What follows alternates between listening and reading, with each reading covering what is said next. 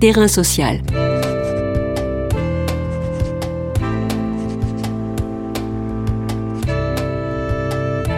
Hugues Chevarin. Marianne Dujarrier. Marianne Dujarrier est sociologue, professeure à l'Université de Paris Diderot, chercheur et membre du laboratoire de changement social et politique. Elle publie aux presses universitaires de France Troubles dans le travail, sociologie d'une catégorie de pensée. La définition du travail a-t-elle toujours fait débat et que recouvre-t-elle exactement? Emploi, production, activité? Déjà, par le passé, les féministes avaient pointé du doigt les tâches domestiques accomplies gratuitement par les femmes. Que penser alors des nouvelles formes du travail, le télétravail par exemple, ou encore des formes dégradées telles l'activation, pour tout dire, des formes hybrides? Quid du bénévolat sans lequel bien des initiatives n'existeraient pas? Faut-il interroger la pertinence même de la définition institutionnelle du travail et les limites qu'elle établit? Reconnaît-elle comme utile des formes nocives à la subsistance et que cachent d'idéologie, d'hypocrisie les diverses manières de le rétribuer? Un grand trouble règne dans le travail et à quelle révolution cela peut-il nous mener? Terrain social, aujourd'hui, déplie un mot, le mot travail. Terrain social. Bonjour Marianne Dujarrier. Bonjour. Je vous cite. Alors si plus nous travaillons, plus nous réduisons les moyens de subsistance, que deviennent la catégorie de pensée travail et les institutions qui portent son nom? Cette question que vous posez sur le sens, dit-elle combien cette catégorie est troublée?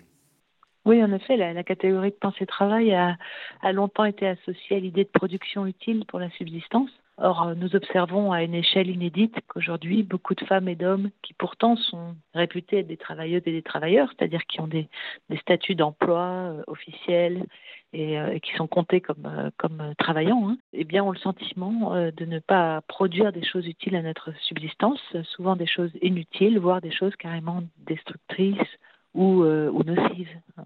notamment avec la question écologique aujourd'hui qui, nous renvoie à un niveau systémique à euh, est-ce que le, ce que nous faisons dans le cadre du salariat est vraiment du travail si ce n'est plus pour produire des choses utiles. Est-ce que la catégorie de travail est comme une rivière qui aurait débordé de son lit et qui n'aurait plus de sens? Alors, ce qu'on appelle une catégorie de pensée, contrairement à un concept ou à un simple mot, c'est en fait euh, une manière de se représenter collectivement quelque chose. Et, et cette chose-là, cette catégorie de pensée, exprime donc l'état de la société pour reprendre euh, Durkheim. Et dans cette expression, longtemps, en fait, le, mot travail, depuis le XIe siècle, a signifié en fait l'activité, la peine que l'on se donne pour faire quelque chose. Puis ça a signifié la production utile. Et ce n'est que très récemment, euh, on va dire à partir du XIXe et surtout XXe siècle, que le mot travail a été utilisé dans les institutions, notamment le droit, mais aussi les politiques publiques, pour évoquer l'emploi. Et plus précisément encore, l'emploi salarié. Alors on dira, euh, je cherche du travail. En réalité, en général, on cherche un emploi. Donc on sait que la catégorie de pensée ordinaire, hein, dans nos, usages courants, on fait un travail de deuil, euh, on peut dire quel travail quand on fait quelque chose qui n'est pas salarié. Même les catégories de pensée scientifique, qui sont extrêmement polysémiques aussi, ne coïncident pas avec les usages institutionnels du mot. C'est-à-dire que les institutions, elles, ont une vision très restrictive du travail qui est collée à la notion d'emploi. Là où dans les usages ordinaires et scientifiques, en réalité, on parle de l'action au sens très très large, ou de la peine que ça nous demande pour faire des choses, y compris à coucher par exemple. En 2016, il y a eu la loi travail portée par la ministre euh, Myriam El Khomri. Et ce mot de travail, pour ceux qui l'ont reçu par rapport à cette loi, n'a visiblement pas la même signification. Est-ce que le pouvoir et le modèle économique s'emploient à modifier l'acception qu'on peut avoir de cette catégorie de pensée qu'elle travaille Il me semble que la catégorie de pensée institutionnelle est relativement stable, j'allais dire même trop stable, c'est-à-dire qu'elle reste arrimée à l'idée que le travail, c'est l'emploi. D'ailleurs, quand on parle de droit du travail ou de la loi travail, etc., en réalité, on parle plutôt de droit ou de loi de l'emploi et, de l'emploi salarié, qui n'inclut même pas euh, toujours le fonctionnariat. Non, en réalité, il me semble au contraire que les pratiques sociales actuelles dissocient les trois dimensions que nous avions coutume de mettre sous le chapeau du travail.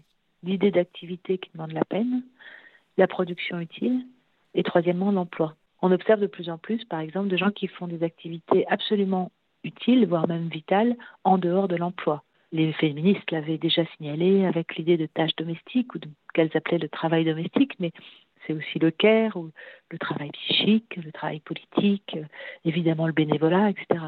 On a beaucoup de, gens qui, dans l'emploi, comme on l'avait dit, ont, le sentiment soit de ne rien faire, soit de produire des choses inutiles.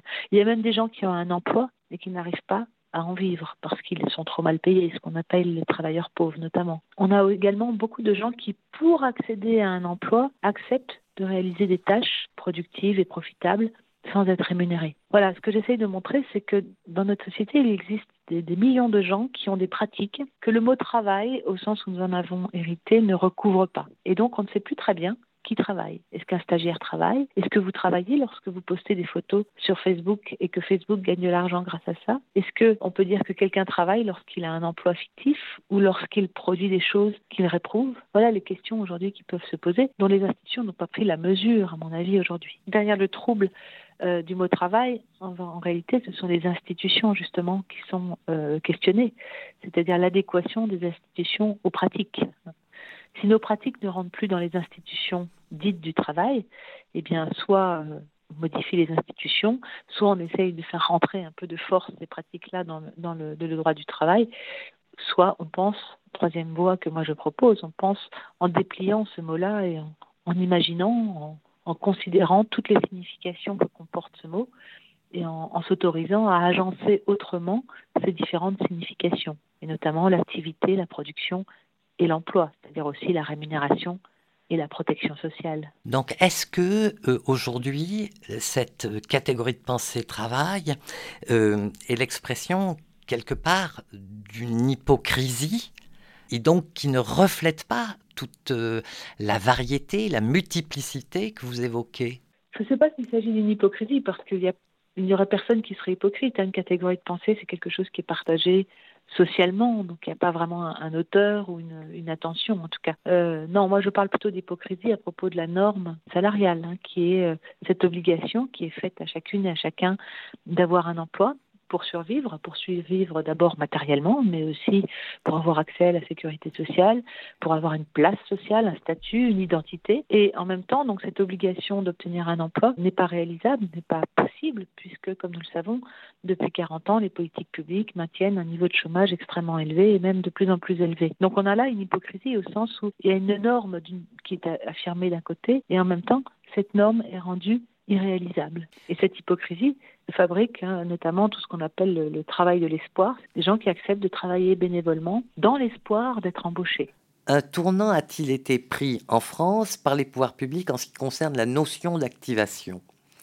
Alors l'activation, c'est un, terme en effet euh, assez récent qui regroupe les, les politiques publiques qui exige de la part de, ceux qui reçoivent des, bénéficiaires de la, solidarité ou de l'aide euh, ou de l'assistance étatique, hein, euh, qu'ils ou elles fassent des tâches euh, généralement d'utilité commune, non rémunérées ou très très faiblement rémunérées, ou en tout cas qui ne relèvent pas du droit du travail. Donc là, on voit apparaître des pratiques un peu hybrides aussi, un peu étranges, hein, un peu queer, dirait euh, Julie Butler, à qui j'emprunte cette idée de trouble, hein, des, pratiques bizarres où à la fois il y a une sorte de mise au travail au sens de l'activité qui demande de la peine et qui produit des choses utiles, et en même temps qui n'est pas un emploi.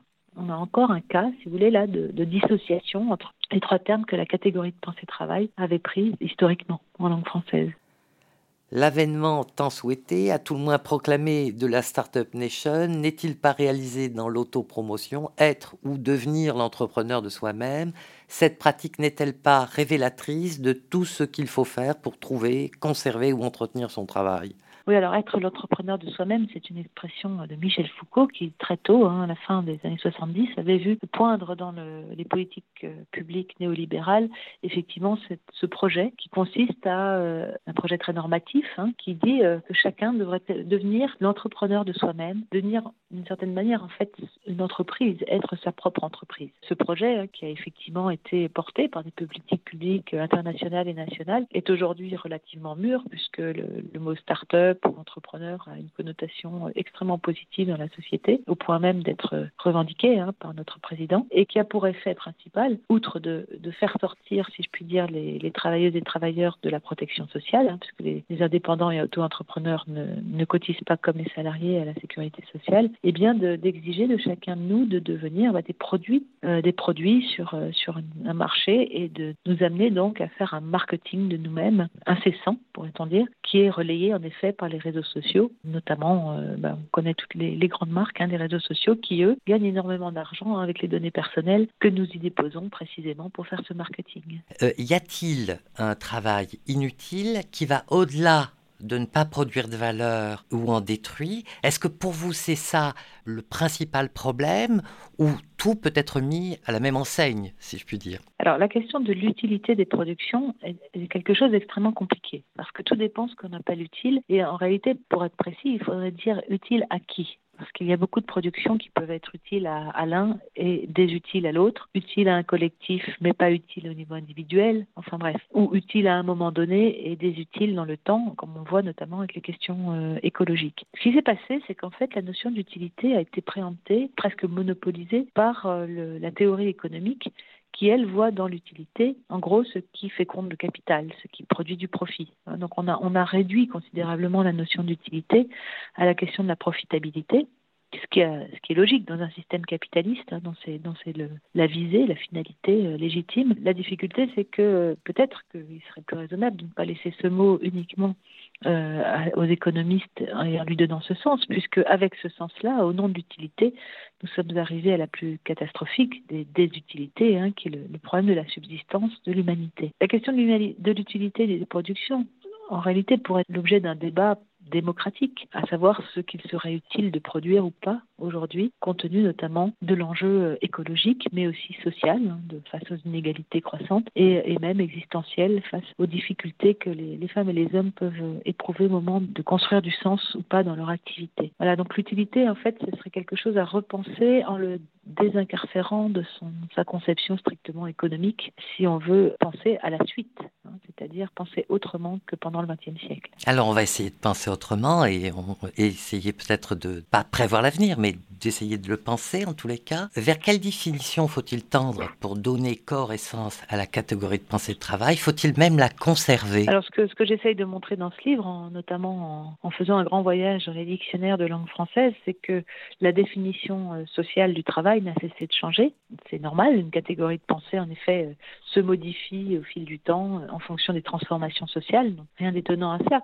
Est-ce que ce vers quoi mon, ouvrage attire l'attention, c'est le fait que euh, la catégorie de travail dont nous avons hérité aujourd'hui recouvre mal les pratiques réelles du XXIe siècle. Donc soit, ce n'est certainement pas à moi de décider, soit on dit euh, que la catégorie, comme elle, est mal ajustée au, réel, eh bien, nous la, nous la transformons, et je ne sais pas, mais on pourrait dire qu'on appelle travail uniquement ce qui est utile à la subsistance de l'humanité. Mais vous voyez bien quelle révolution ce serait de, de dire ça. Soit on se passe du mot, ou plus exactement, moi je propose de le déplier, c'est-à-dire de, de préciser lorsque nous parlons de travail, si nous parlons d'emploi, ou si nous parlons de production, si nous parlons d'activité. Ce qui amènerait d'ailleurs peut-être à rebaptiser à la fois les institutions et les expressions courantes, en tout cas à préciser euh, dans nos débats, nos débats même internes, hein, intrapsychiques, ou les débats entre nous au quotidien, ou même les débats politiques, de préciser de quoi nous parlons lorsque, par exemple, certains font l'éloge de la valeur travail, ou certains disent qu'il faut réduire le temps de travail,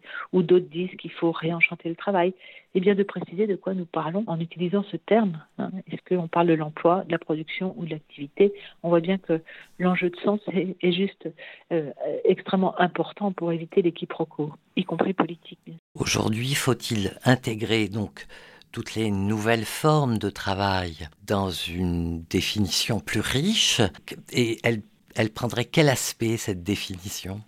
Moi, je ne pense pas qu'il faille donner une. Enfin, en tout cas, je ne suis pas compétente pour donner une définition. En fait, ça n'aurait pas de sens puisque précisément une catégorie de pensée, c'est quelque chose qui se construit collectivement. J'allais dire un peu à l'insu hein, de, euh, de, la société elle-même, mais qui, est une, adaptation permanente des, catégories de pensée. Non, la, question qui se pose, c'est celle des, usages institutionnels du mot. C'est-à-dire que si nous appelons une pratique sociale travail, par exemple le fameux travail domestique, alors en théorie ou logiquement, on devrait rattacher cette pratique-là au droit du travail. Or, ce n'est pas le cas.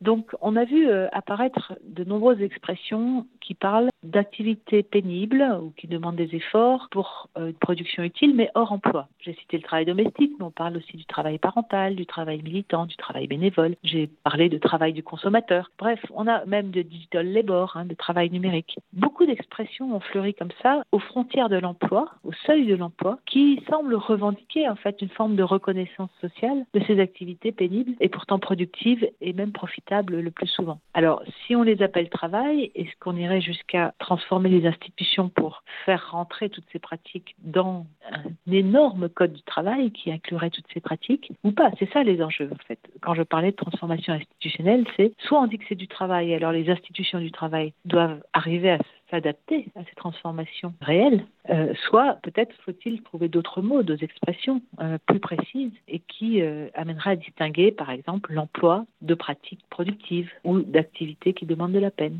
Est-ce que donc, comme vous le formulez dans votre ouvrage, il faut donc subvertir les fondements incorporés et naturalisés du capitalisme néolibéral. Est-ce là le vrai problème? Bah, C'est-à-dire que le mot travail, en effet, est au fondement euh, j'allais dire, de nos routines euh, et de nos imaginaires contemporains, qui euh, est au fondement d'un fonctionnement capitaliste néolibéral, en effet, hein, dans lequel le travail a été mis au centre, est une véritable institution, est souvent brandi et vécu comme une, valeur incontournable. Donc s'interroger sur la catégorie de pensée travail en disant, vous savez, on ne sait pas très bien ce qu'il y a derrière ce mot si important qui est aussi une institution aussi importante et qui est aussi une valeur euh, morale aussi centrale, si on ne sait plus très bien ce qu'il y a derrière ce mot-là, on voit bien que ça questionne un des piliers du capitalisme néolibéral et nous amène peut-être à penser autrement euh, la manière dont nous pourrions produire, organiser cette production et euh, attribuer ou pas des revenus, des statuts et, organiser la solidarité nationale ou internationale. Merci Marianne Dujarrier. Je rappelle que vous êtes sociologue, professeur à l'Université de Paris Diderot, chercheur et membre du laboratoire de changement social et politique. Vous avez publié en septembre 2021 aux presses universitaires de France Troubles dans le travail, sociologie d'une catégorie de pensée. Terrain social.